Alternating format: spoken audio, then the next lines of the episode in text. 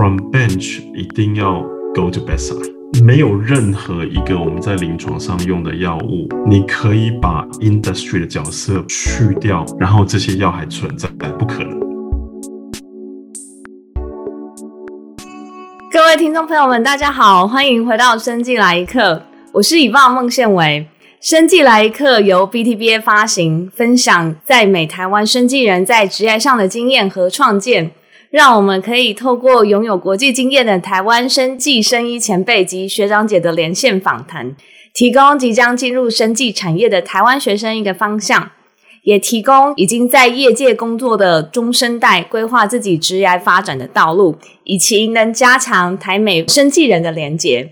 COVID 十九 的疫情自二零一九年年底爆发以后呢，全世界各个国家至今都还被疫情笼罩。在这样的情况下，各国建立多年的医疗系统呢，就逐渐的崩盘，国际间现在疫苗抢购战也就随之开打，逐渐衍生出许多全球公共卫生的议题，很值得大家深入讨论。那今天生技来一课呢，非常荣幸邀请到一位大人物，他在西非行医的故事曾经被拍成电视剧《四十五度C 天空下》，这样的事迹呢更被编入小学课本里面。说起他的名字你一定不陌生，他就是素有台湾史怀哲之称的连家安医师，让我们一起欢迎连医师。 Hello、uh, Yvonne 还有各位观众大家好。连医师比较为大家所知的经历呢，大多是他在服外交替代役时候的经历，以及后来他结婚后带着太太到南非担任外交医疗官所从事的外交工作。但是其实你知道吗，连医师同时也是拥有丰富实务经验的全球公共卫生的专家。今天就让我们跟连医师一起来聊聊新冠肺炎疫情下的疫苗议题以及政策吧。那我首先想要请教一下连医师，你能不能先跟听众朋友说明一下 Global Health 全球公共卫生这是门怎么样的学科呢？还有就是说，为什么在这一次新冠肺炎的 pandemic 发生之后 Global Health Security 变得这么的重要？嗯，什么是全球公共卫生？其实非常有趣，它是我们去修 D R P H 啊，公共卫生博士第一堂必修的课。其实这些人呢，他来读公共卫生，他以前呢已经有丰富的全球公共卫生经验，有些人来自于 W H O 啊，当过 U N 的 volunteer 啊，有人走过 Médecins Sans Frontières 啊，无国界医师组织，甚至我们的老师呢，他本身也是 Médecins Sans Frontières 的很资深，后来到日内瓦的一个教授。那、啊、所以他就开始讲了，到底什么是 health， 什么是 healthcare system， 什么是 public health， 然后讲到 global health。那讲到这个部分的时候呢，就难免会从 W H O 的角度讲到全球卫生治理 global health governance。听到这个字的时候，对于来自台湾的我，我就会觉得哇，这个 governance 好像框架讲的蛮严重。我记得我还有发问说，每一个国家不是就是一个独立的 sovereign country， 那你怎么样去治理它呢？ W H O 的框架真的有这么大的强制性啊？那其实这一次我们在新冠肺炎，我们就发现说，真正影响全球疫情的防治也好，后来疫苗的研发也好啊，好像 W H O 真的在这一次其实是不太行的、哦、大家大家应该可以同意，感觉可以使出更多一点力来做一个中间协调和沟通和治理的角色。对对对，所以很多人就开始在探讨说，也许这个框架不是我们想象的就是一个存在的实体，其实是一个 dynamic， 很多因素很多不同的 player 在促成，那这些 player 也包含了 industry。 在西方世界已经 approve、哦、或是拿到 E U A 这些疫苗呢，它都是大药厂出来，而且很多是拿了美国联邦政府的钱，那甚至其中有两支是从 Cambridge Massachusetts 这个地方小小地方来的，一个是 Moderna， 一个是 Johnson Johnson 嘛，所以你可以看到说，其实少数有钱的政府然后药厂它也都在 stakeholder 里面，不是我们想象说谈到 global health 那我们就要去想到联合国，想到 Geneva， 特别在这次 pandemic 看起来就不是这样子哦，对不对？嗯哼嗯哼，对，而且感觉好像是给 Global Health 该参与的角色下了一个更广的定义，尤其是在这现况来说，好像与此之间有一个新的系统渐渐发生了。请问一下，你觉得这样子新的系统的建立，未来会是怎么样的演变呢？我可能只能先从 COVID vaccine 来讲，就是说我们还在观察 C E P I COVAX 到底能不能执行他宣称他想要执行的任务，就是用这样的 fund 这些钱、哦、做好这些疫苗的分配，或是促进这些新的对抗 Disease X 这个未来可能会发生新型传染病，那人类怎么样快速的因应。那事实上如果可以发现说真的 low middle income country 就是打不到疫苗，那他们要 roll out 疫苗还是要等到二零二二之后。我们讲健康平权，其实在一个国家里有钱人比较有机会接受好的医疗，那还是有很大很大的所谓的 inequity。那以全世界的以国家跟国家来比，也有健康平权的问题，就是这个不平等的问题。那这次在新冠其实看得非常明显。那再拉回来这个全球公共卫生这个部分，其实这个是可以有一个反思、哦、Global Health它的祖师也叫做 Tropical Medicine， 那其实就是这些殖民者他们殖民了这些呃这落后地区之后，他们发现说派去殖民的人有很多人生病，所以他们就会发展这一套方法，怎么样防治梅毒，怎么样防治疟疾。所以 Global Health 的前身是热带医学。那当然，所以现在很多人叫做说去殖民化的 Global Health， 就说不要再从这西方国家有钱的国家的角度来看全球卫生，因为因为这后面演进到就是呃一些 vertical program 怎么样防治艾滋病啊，怎么样防治肺结核、哦、所以当你在跟台湾人提到说我们为什么要参与 Global Health 的时候，会有很多不同角度的说法。那其中有一个呢，在传染病方向就说哦，为什么呃 H 一 N 一 一发生呢就要派防疫医师去墨西哥啊，然后 Ebola 发生就要派防疫医师去西非去看一看。民众不能理解这跟我们什么关系啊，为什么要花纳税人的钱。那我们就会 framing 一个理由说啊，因为我们需要决战防疫在境外，因为你不把防疫在境外呢，最后这些病呢都会来影响我们的国家。那其实这个还是 follow 刚刚讲那个 threat， 就是说我们要保护我们自己，因为全球是一个 village， 所以呢你不能够自扫门前雪，如果你不去帮别人的话，最后这个病毒也是会害到你。那其实有一点点像我们在殖民时代讲 tropical medicine， 因为就希望不要害到自己、哦、也许他可以不要讲这么直白，他当然还有一些人道的意义、哦、所以当我们讲 global health security 的时候，我们其实是用疾病的传播在交通这么频繁的世界，它是没有国界的，所以如果你不 care、哦、孟加拉、也门疫情有多严重，有一天它最后会找上你，大概是这样的一个 framing。 那其实跟很多本来一开始去走 global health 的人的角度其实不一样。你去看走 global health 的老师在学术界，或者说有些人他会在无国界医师组织，他们走到很远，然后你去看 Paul Farmer。 有些人其实是他在他的职业生涯里面，他有经历过第一手第三世界的医疗跟民众有多么的辛苦，所以他就觉得说，像 Paul Farmer 他讲就讲说，如果人类有一个解决疾病的方法，在美国的病人可以用得到，但在海地的病人用不到，那这是不对的，不公义的，所以我要想尽办法把这样的治疗也能够带到没有的地方，是用这样的角度。我在 Harvard 觉得最有趣的一件事情呢，是北京啊，多年来一直要求 Harvard 可以开一堂课来帮助他们的中高阶官员，特别是管 Global Health 海外医疗的官员呢，来 Harvard 上课。背后 funding 来源是 Gates Foundation。 那当然 Harvard 这边 push 很多年啊，到了我在的时候他们刚好就成功了，那来了二十几个人在 Harvard 上课两周。在那个整个过程我觉得最有趣就是他们找了一个美国的驻外大使 Professor Burns， 那他在整个演讲里面呢，他用丘吉尔演讲的一句话，那丘吉尔那时候那段话呢是要送给美国的，就说呢 greater power comes with greater responsibility， 因为那个时候在二战后，美国成为世界第一强权的一个转折点，英国首相这样告诉美国人，你有更大的 power， 那你就有更大的责任来为这个全球的安全、区域的和平、繁荣，你要尽你的责任、哦、虽然你说你的纳税人缴钱就是要 America first， 就这是不对的，因为你够强大到一个程度，你就是要管其他的国家、哦、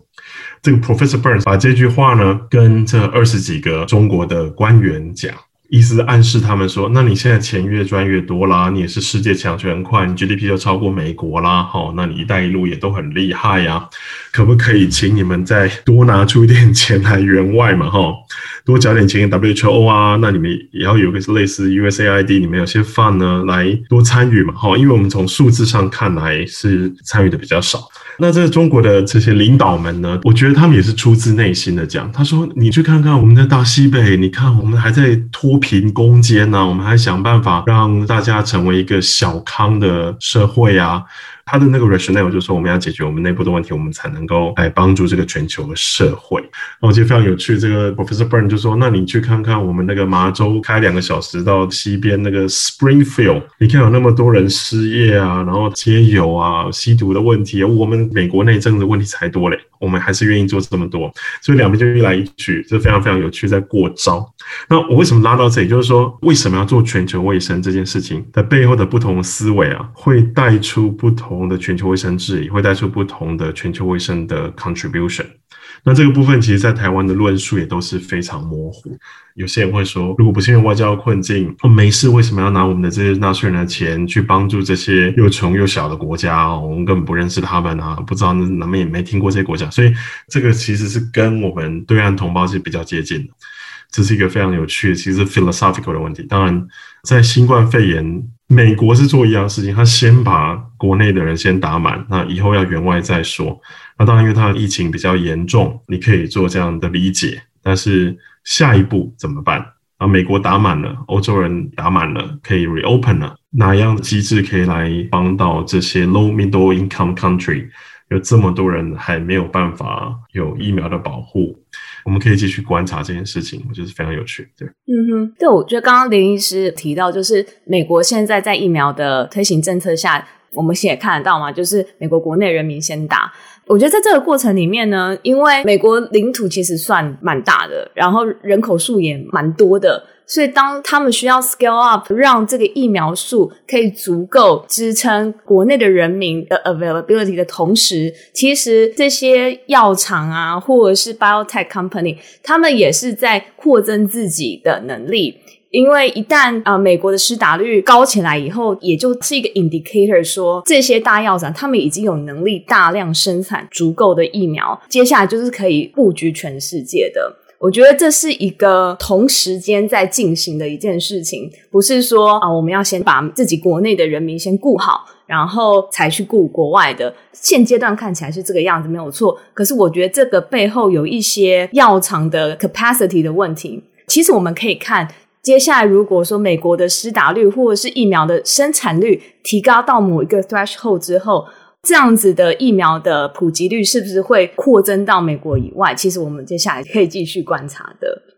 好，那我想要进入下一个问题、嗯、听众朋友或许不知道，连医师在南非生涯后期加入了挪威国际陆家组织，致力推动艾滋病人治疗管理计划。当然刚刚连医师其实有提到，他在二零一八年其实来到了 Boston， 进入哈佛公卫学院取得 Doctor of Public Health 公卫博士的学位。那他当时毕业的论文是公费疫苗。毕业之后呢，他进入了 Takeda Pharmaceutical Company 的 Vaccine Business Unit， 进行 Takeda 登革热疫苗的全球布局策略以及市场占有率。那能不能请连医师来跟大家分享一下说，职业规划以及人生的每一步的决定，在做这些决定的时候，你背后的思维是什么？你如何从 Global Health 这个视野，以及你想要做 Global Health 的这颗心，来做每一步人生的规划的呢？我在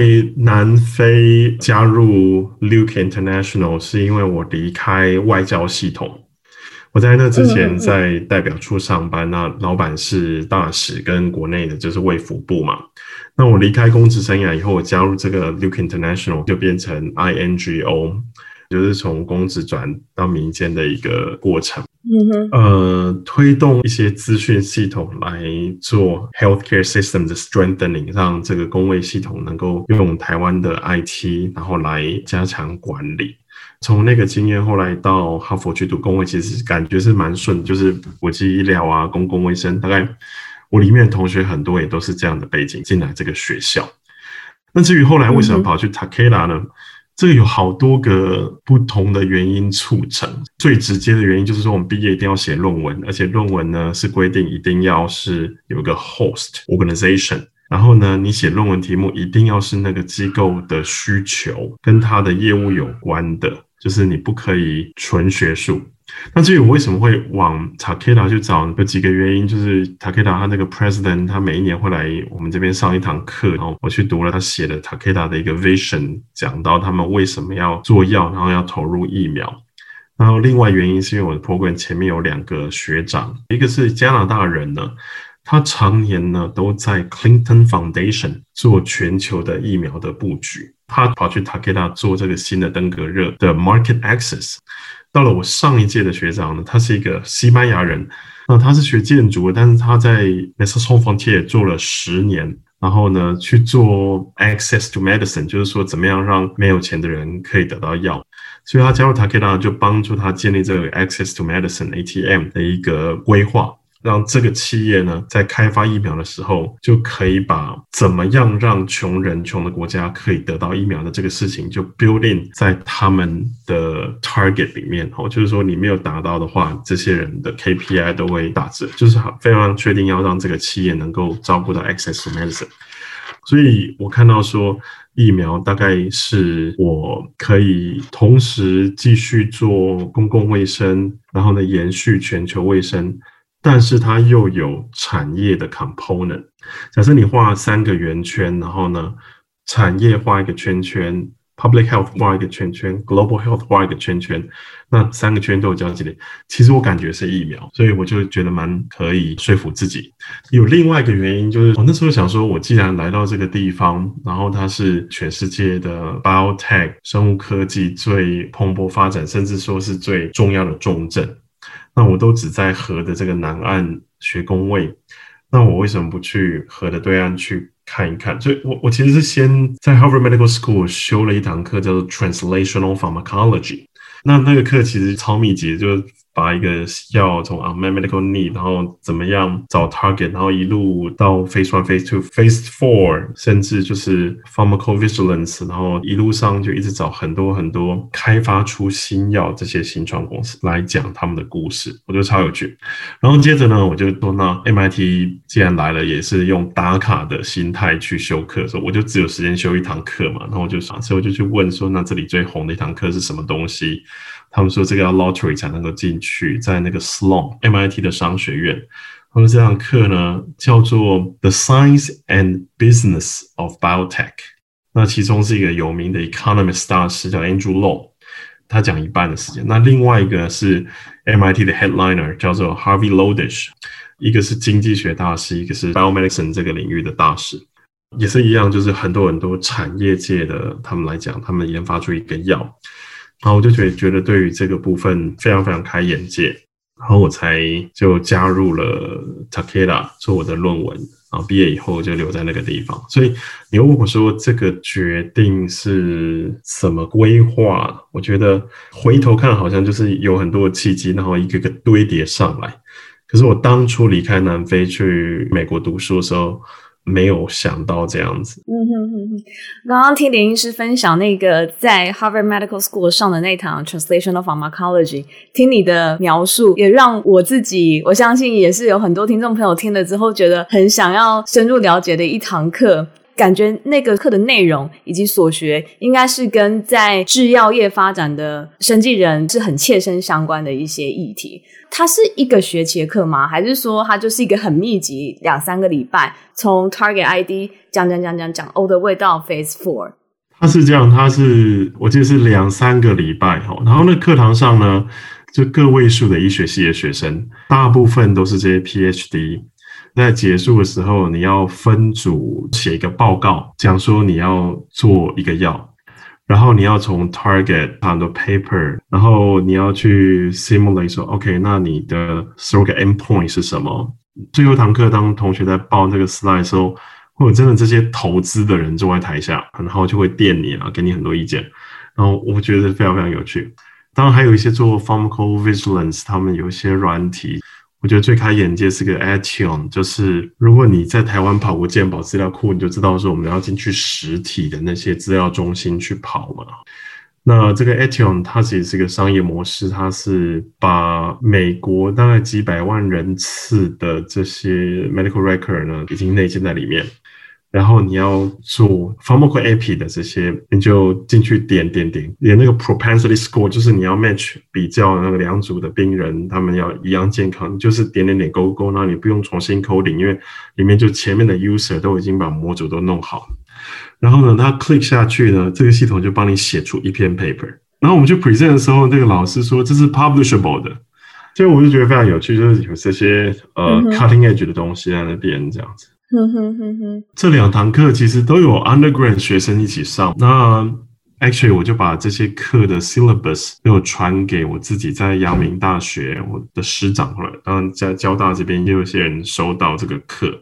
有收到我 syllabus 的人，其实我都会跟他们 advocate 这个事情，说你就是应该更早让这些学生去 expose， 也许他念医学系，但他一开始就没有想要当临床医师，但这些课在那边对他们来讲是会有帮助的。我觉得这可以带到下一个我们想要问问题，就是连医师你刚刚有提到说你其实跟台湾有蛮多的连结，然后其实也很希望说台湾可以不论是在医学生的教育上面，或是生技产业人才的培育上面，你都希望可以把国外经验带回台湾。我想要请问连医师的就是，其实您在美国 Takeda 的工作开始不久后呢，你就接到台湾阳明大学郭旭松校长的邀约，回到台湾，并且在阳明大学防疫科学研究中心以及高端疫苗公司来协助研发台湾自己的新冠肺炎疫苗。请问你是什么样的原因让你觉得说你可以在这个时间点，在人生这个阶段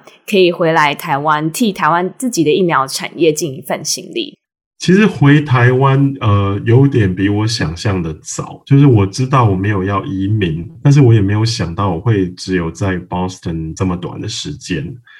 我在 Takeda 其实发现我可以有很有弹性很有品质的生活，因为它就是 remote 嘛，然后有不错的薪水啊，然后有蛮稳定很明确这工作任务啊。那但是在那个时候我发现我已经离开台湾十年，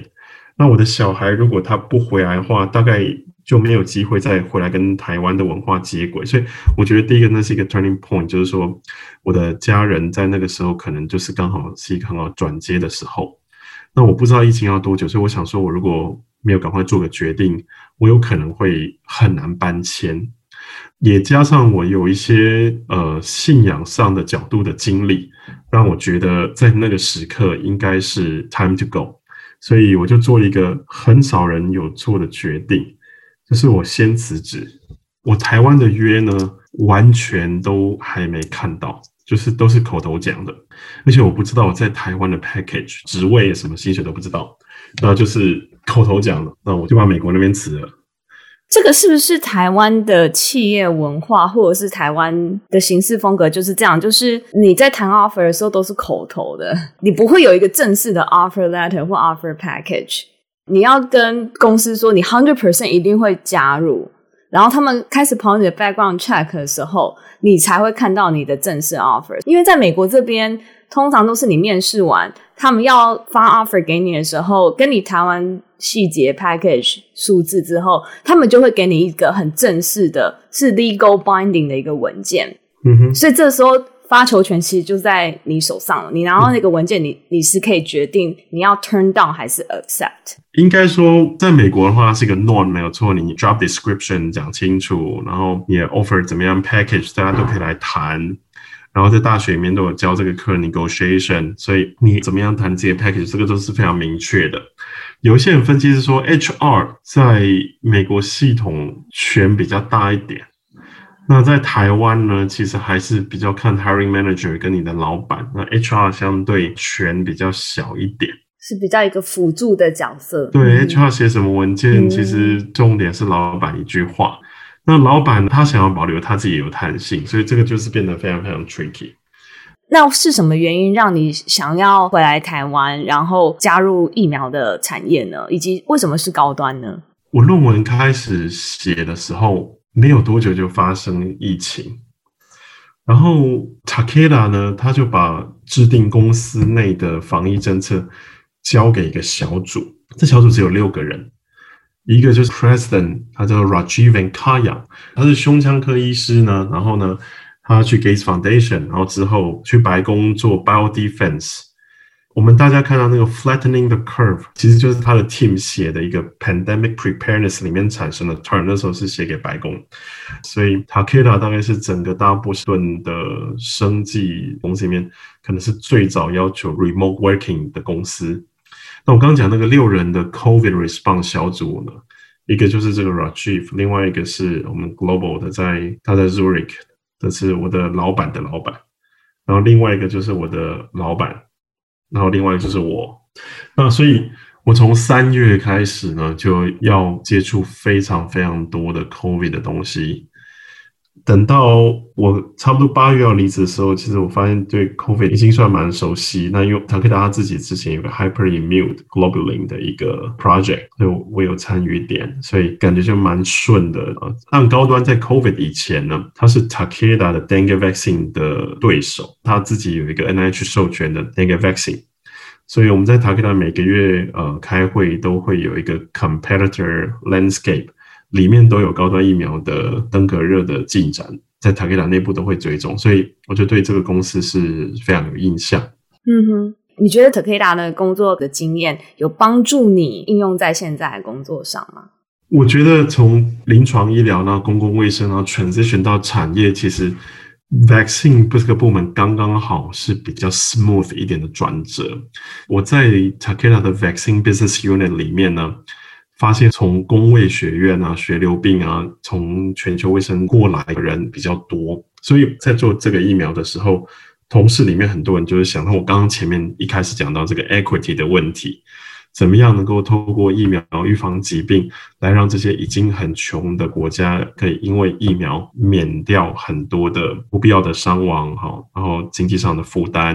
然后维持这些经济的繁荣。所以很多还是用公共卫生在思考，那当然这些都会 build in 在他们的 medical affair 或是 commercial 他们的语言。那当然你说如果你是呃不是卖疫苗，是卖药，也都可以有用同样的一套想法来做你的药物的推广。那当然可能疫苗是更直接的可以 tie in 到公共卫生里面，所以感觉转到产业用这个角度来讲是比较稍微 smooth 一点。嗯哼，这我觉得是很精彩的一个转折诶。那呃，现在连医师已经回到台湾了，刚好台湾有许多疫苗公司也开始投入疫苗的生产和制造。那你觉得台湾的生技产业是不是可以走出自己的一条路？你其实在我们之前的对话里面，你有提到说台湾的生技产业的产学合作呢，可能不像美国 Boston 这么的活络，可不可以分享一下台湾生技产业现在的真实状况？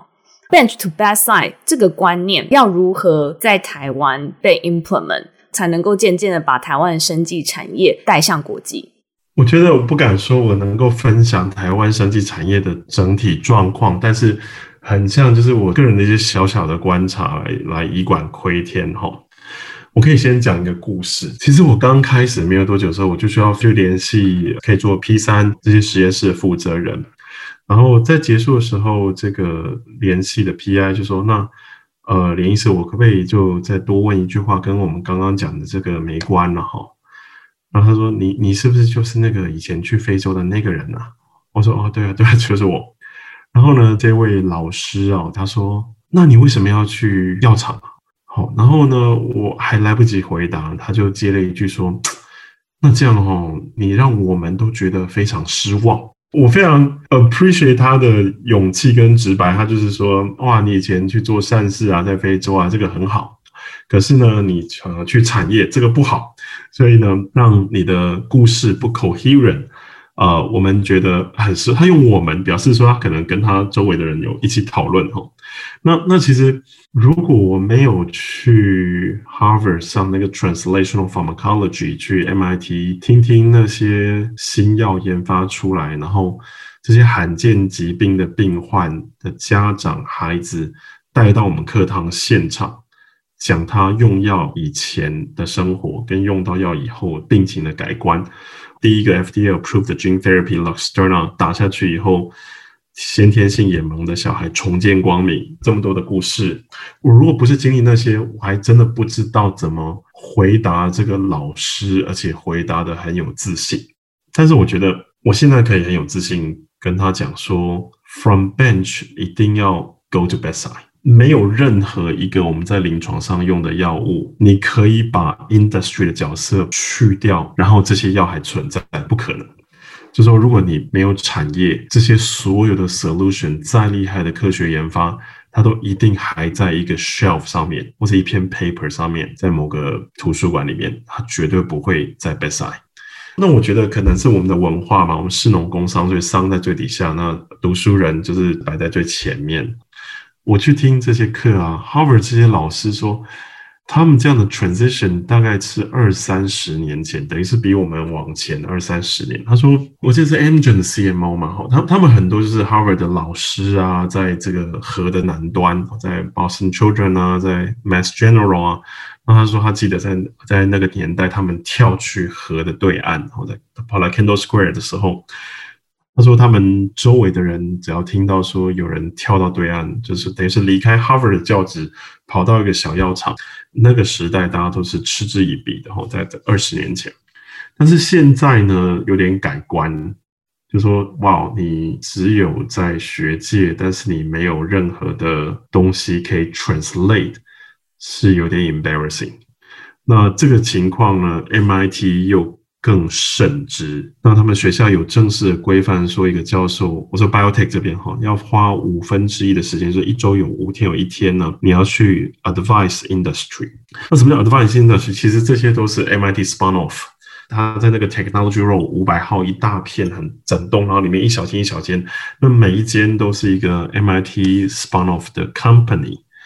那那 company 怎么来的？就是老师的 postdoc 两个一个两个，然后有 pattern 有很好的，然后就租一个 bench， 呃，一个月五千美金，然后两个 postdoc 就是一个公司了。然后没有多久，那个 venture capitalist 在几步路两百公尺找他来吃个中饭，一个 presentation 就又又一个公司哦。所以其实我觉得在这一波的 COVID 给台湾，至少在我们这个领域的冲击是这样，就是说忽然之间哪一个学校有东西可以拿出来 translatable 有 relevancy to our problem 的跟没有的一下子都 expose 出来，就是说有人有东西可以拿到 table 上说哦，这个对 COVID 有帮助 versus 这些人这些年拿了这几百亿，但是现在没办法拿东西到 table 上可以对疫情有帮助，这前者后者是被 expose 出来。当然这是好事坏事，我没有任何 judgment， 我只是描述这个我的 observation， 就是说看起来忽然之间因为疫情呢，大家会更深刻的去想到你的科研能不能够有 relevancy， 能不能够对 bedside 有帮助。那当然其实有很多的科学的突破没有办法一开始在 bench 的时候就很直接的要一直去想到说我要做什么药，但是最后怎么样 converge 的确是需要再推一把，那这推一把的动力可能是政策，但是也有可能是观念改变，甚至有可能是产业，甚至有可能是一个足够的金流。那这个后面这一端呢，是我们在这次 COVID 的时候我们更深刻的体验到的。嗯哼，我其实很想要 echo 刚刚连诗提到的 M I T Kendall Square 这边的 startup 产生的一个过程。虽然我自己在业界经验是在药厂为主，但是我其实不久前有加入一个 startup， 但是因为一些原因我从 startup 离开，我只有短短的几个月时间，我也不敢说我现在很了解 startup 这整个产业还有它的机制和系统。可是我观察到的是呃，从学校出来的 faculty 跟他的 postdoc 或学生有一个技术有一个 pattern 是可以有很前瞻性的应用的，但是因为他们原本接受的 training 可能是以在学术界的研究为主，那这些因为 focus 跟 goal 是在 exploratory， 就是要如何找一些 cutting edge 的新的东西，并且找到这些东西以后可能有比较长远的 application， 但是要如何把这些技术真的变成一个产品，其实是需要有业界的专业，甚至有业界专业经理人来跟学术界的 faculty 一起做一个合作，呃，两边要比较 open-minded 的一些互相学习以及互相经验传授上面的交流，才有可能把原本在 bench 上面的东西变成一个药品，变成一个 treatment， 变成一个 therapeutics 可以带给病人。因为我自己的背景是比较偏向在药厂里面 research scientist， 所以其实我自己本身背景还没有去 startup 前，其实也比较缺少把 research 变成一个 therapeutics。 但是我去了小公司之后，这次再回来大公司，然后我自己深刻感受到是是需要两边有很紧密而且 open-minded 互相学习互相传授经验，才有可能把这件事情给做到的。嗯哼，其实学术界跟产业界怎么样去合作，它的 interface 是怎么样，这个是很难的，我觉得要有好的 leadership。 那我有朋友他是在 Johnson Diabetes 上，他说有一篇 paper 如果他不发表他就是 Fitbit 的股东，如果他发表呢他就不能成为 Fitbit 的股东，可是对他的学术有帮助，所以他最最后决定发表了，感觉他跟他太太都有点遗憾，说说不定是超级遗憾。这个就是说其实不只是在台湾，其实在任何地方，即使在美国，他的学术的领域跟 industry 领域，他一定还是有一些不同的角度，那中间还是有很多很多 trade off。嗯哼，谢谢连医师这种精彩分享。呃，连医师取得博士学位的哈佛工卫学院，你们那个学程网站上面呢，其实我是在查那个学程的时候发现这一句话，我觉得这句话很有使命感。这句话是劝勉要来申请的学生，他们的人生目标应该要是 to lead organizations that will help people live longer, healthier life。 那翻译成中文大概就是说，呃，希望来申请这个学程的学生呢，他们人生的使命呢是去带领一个组织或者甚至是一个国家，让他们的人民能够活得更长寿也更健康。那今天从连医师跟我们的分享，我们可以听得到连医师在生命职涯中所做的每一步，以及他的思考方向，他其实都是在奉行这个使命。那我想要请问连医师，就是说我们知道你现在呢生命中有很多不同的角色，你现在是国家防疫政策先锋，然后你也是生技公司的主管，家庭的一家之主，教会的领袖。我想要请问连医师，能不能跟我们听众朋友分享一下说你每天 day to day 的工作有哪些，那你是如何在这么多不同的角色里面取得平衡的？我在美国听个广播说，你的工作、朋友跟你的家庭生活之类的，三个东西只能取两个，因为一个人的时间就是这么多。所以我觉得我真的很多时候也很撑啊，每天花很多时间通车，在新竹跟内湖这样往返。如果要讲这几个，说工作、家庭、健康跟朋友，我觉得我现在回来台湾的生活最不健康了，因为我都没有什么运动。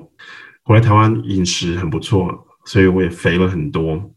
朋友是比在美国的时候有更多的机会去 catch up。那我觉得家庭是我工作之后的 priority， 所以我尽力的可以花时间在小孩，在跟我太太相处。所以我觉得最后还是 the priority， 其实可以顺顺的，然后每天的工作其实是一个福气，因为有的时候你可以知道说很多情况可能会让你每一天可以 deliver 的时间可能会因为一个状况忽然之间变得非常非常的 time demanding。 那我觉得我非常感恩的就是说呃 so far 我的太太我的孩子他们呃让我可以有一个我觉得还算蛮平衡的一个时间表的分配，那就是要非常感谢说每一个人其实都可以让我得到这样的 support 去投入我现在应该要做的事情。感觉总结一句话就是 it takes a village to to, to 成就一个连医师。有没有可能？不过我有个 theory， 就是这个有点岔题，就是说我稍微比较老一点，所以经过这么多年，自然的你把很多片段的事情、照片的故事把它浓缩放在一个 slide 里面，就会产生好像做了很多事的错觉、哦、这, 这是我的 theory， 不知道你有没有听懂我的意思。我觉得连医师你太谦虚了。我, 我觉得我想跟你说，就是如果不是因为要准备跟你这次的访谈，我可能不会去把 public health 还有跟 COVID 相关的 paper 拿出来看。我知道这件事情现在发生在我生活中，在全世界，可是我觉得这个问题离我太遥远了。如果不是因为有这一次访谈机会，我可能不会去关心这个议题，这是我必须很诚实的跟你说的。但是我觉得因为跟你的访谈有这个机会，让我去把一些就是 COVID 十九 统计的一些 paper 拿出来看，然后借由统计的这些结论 extract 出有哪一些政策是未来 global health 或是 global health security 这个 topic 可以去着手进行的方向，让我有这一层思考。所以我非常感谢林医师来上生技来客，然后把你这样子的想法带给我们的听众，因为我相信应该有蛮多听众跟我一样，就知道说哦 COVID 十九 很严重，政府和社会应该要做点事情，但是要做什么事情，其实可能没有很多人有这个想法，说该如何去着手处理我们现在所遇到这些议题。其实这有带到我下一个问题，就是说你是如何让自己的眼光和眼界可以看得这么广这么远，去挖掘并帮助这个世界或这个社会真正的缺乏及需要。其实可以给我们听众朋友一些 background information， 就是其实在一些国际的药厂呢， Vaccine Business Unit 呢是一个日渐式微的 department 那我想可能会有一些比较现实的因素考量，导致有许多药厂渐渐的把这个部门给裁撤掉。那 Takeda 算是少数几个国际的药厂 leading pharmaceutical company 还在推行发展这个部门的，所以我其实想要请连医师跟大家分享一下，说你是如何培养自己的眼光还有自己的眼界，然后去挖掘说这个世界和这个社会真正的缺乏以及需要，而且你是如何很勇敢的就去以身作则去投入这些事情。我的毕业论文做了疫苗，然后加入 Takeda， 然后后来 COVID 发生，我觉得至少这样应该跟我的眼光眼界看得远没关，这个是梦到，就是刚好。那但是回答说做一个事情那个最开端是什么，呃，我蛮喜欢那个 Simon Sinek 他讲的那个 why， 就是说你要去找到一个为什么。很多至少在我们国际医疗领域，我在一开始有讲他那个开端其实可以是非常有趣，也许对我来说就是因为抽签去了非洲，然后在那边看病。我们在哈佛工卫学院国际医疗领域，它是一个 W H O 的很多很多的 advisor， 很多重大计划 World Bank 都找他的，叫 Jesse Bump， 他是 Vermont 的人，大学的时候是学太空科学，然后后来又念历史，然后最后呢他变成这个 Global Health 专家，他对于这个戒烟的运动，然后他有非常非常多深入很多好的 paper。他说大学的时候去印度玩，然后很穷的地方，然后有个店面他进去逛，店家为了要让这个白人可以消费呢，当场把其他的客户赶出去，其他客户不肯出去呢，那些人就被打了。这个美国人第一次来到印度，那就是不可思议，怎么会有这样的事情发生，所以就激发了他说他去思考为什么有的国家有钱，为什么有的国家穷，然后最后呢就带出他这样的一个职涯。我觉得以新药研发来讲，很多的罕见疾病的新创的 C E O， 其实有一些人他自己的孩子得那个病以后，他才投入这个领域，然后变成这些新创的 founder。 啊，不论如何就是说其实你可能要对于这个病这个 therapeutic area 其实是有一些 feel， 然后可以激发出你那个 why， 然后你才会有那个热情。但是也不一定是要是这个 disease specific， 这个 therapeutic area specific。 举例来说，现在台湾投入生技，也许很多人他的 why 就是说我希望看到台湾能够有自己的国产的疫苗，可以增加我们的国有疫苗的自产自用率，我们希望能够外销，这也是个 why， 不一定是说你特别对于登革热有感觉啊，对肠病毒有感觉。我觉得这个东西是一个起始点，就可以帮助你去看得更远吧，也许。嗯哼，那想要请问连医师，就是十年前你有期许说你希望现在自己有什么样的职涯成就或生活吗？还有就是你是如何规划自己下个十年的职涯呢？十年前的现在，我刚带着全家人搬到南非工作，那那时候上班地方是代表处，我的身份是医疗外交官，我是公务员。我觉得我那时候完全没有办法想象现在的情况，换了产业去了美国，然后回来其实超难规划。嗯，你大概知道自己有兴趣的事情的方向，但是你很难说我就是一定要达到这个，我要做到这个，不是每一个人都有办法用这样的角度来规划自己的未来。嗯哼，那你对于十年后自己会有什么样的期许吗？我觉得至少现在哈，应该要做的事情是，我现在讲不是我自己，是说我所在的这个领域哈，不管是指疫苗或者是指整个生技产业来讲，在很多欧美的国家，在 Boston， 你看去瑞士，其实呃，生技产业是一个很大的 employer， 产生很多的工作机会。是一个很大的 taxpayer， 缴了很多税给政府，因为它可以制造很多的收入，那它也是一种国力的展现。在台湾 so far 还不是这样，所以我有听说这个念生物科技领域相关的科系的热度是曾经有上去，后来又下来，那原因是因为这个后端就是生物科技这边没有办法产生足够的机会让年轻人可以看到他的职涯怎么样往上走。那的确我现在在这里面我也看到说，的确它就是还是一个有待好好开发的一个领域，不管是我们要做出自己的疫苗来取代进口的疫苗，还是说甚至能够去出口。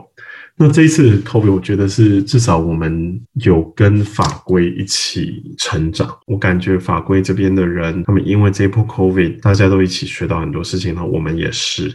我们也看到很多以前忽略的事情，譬如说原来哇 non-human primate 的这个猴子，国家要有地方可以做猴子的工毒这么重要，然后这个 P 三 实验室不够， P 三 是这么重要，就是以前所忽略的，然后现在忽然觉得原来这么重要的事，它就是一个 reprioritization 的一个过程。那经过这一波其实就是比较更 target oriented， 然后更去强调这个 relevancy 的时候，我觉得就是可以比较去 focus 我们未来要做的事情。那当然是希望我自己有机会能够也在我的职涯的这个十年去 witness 这样的领域在台湾能够有机会成长。这听起来有点像 patriotism nationalism， 就是希望自己国家这样发展的，所以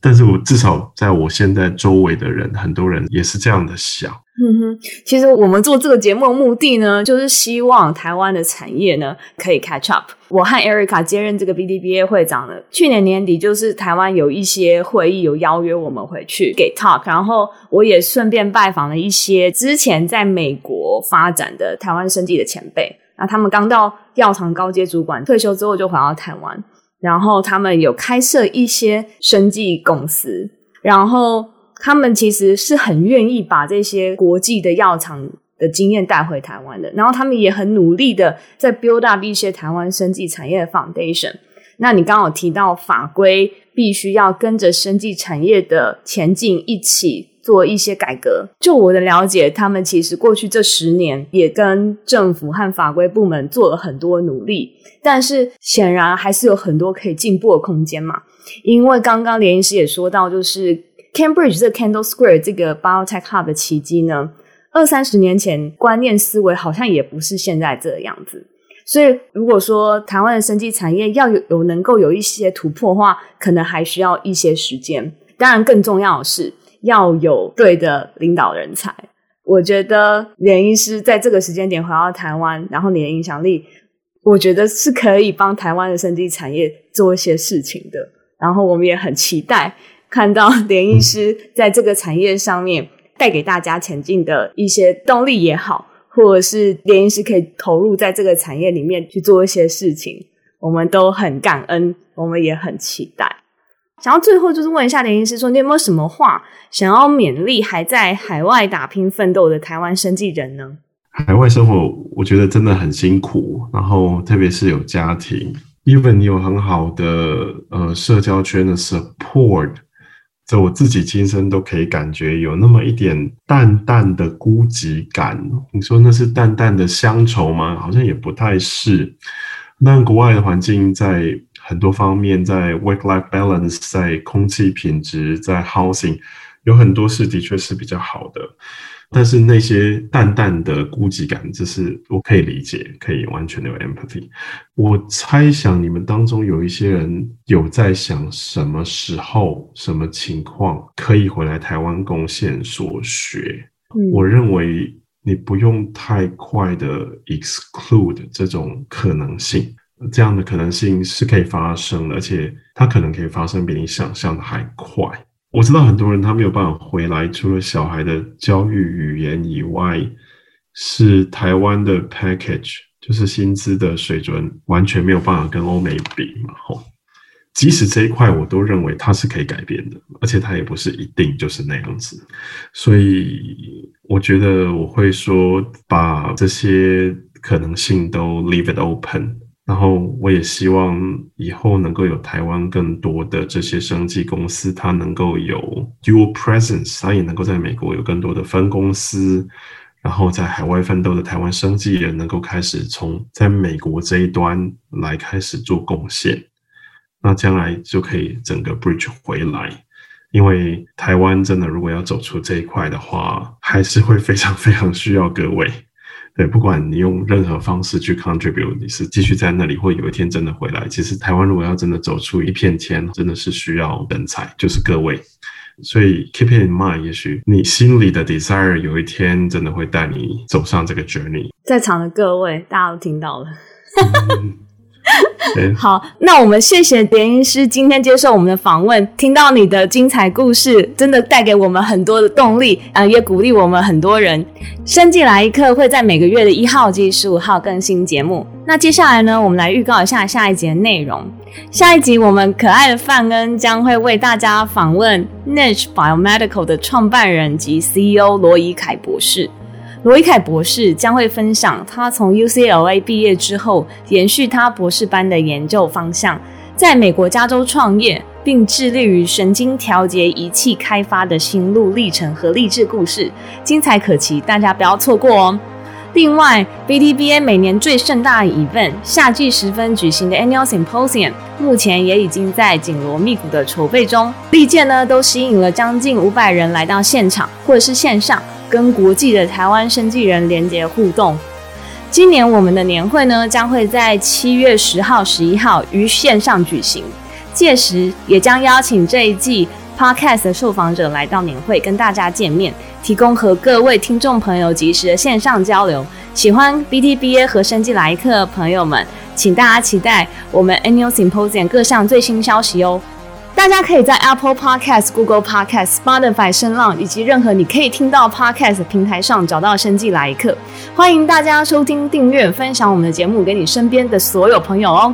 呃，也不要忘记 follow B T B A 官网 double u double u double u 点 b t b a t w 点 org 以及 Facebook 搜寻 B T B A 就可以找到我们 Podcast 节目的最新消息及 follow 我们的最新动态。那我们今天的节目就到这里为止喽，谢谢大家的收听，我是以棒孟宪维，我们下次见，拜拜。